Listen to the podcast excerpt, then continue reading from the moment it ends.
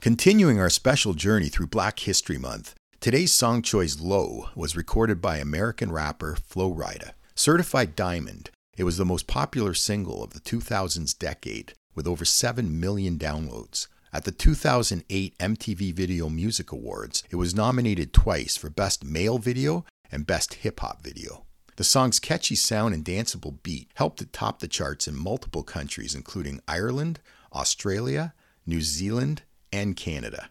On this very day, February 15, 2008, it was also the number one song in America, topping Billboard's Hot 100 chart. If you'd like to have a listen, please feel free to use the provided link. As we reach our midway point through Black History Month, here's Flo Rida featuring T Pain with Low.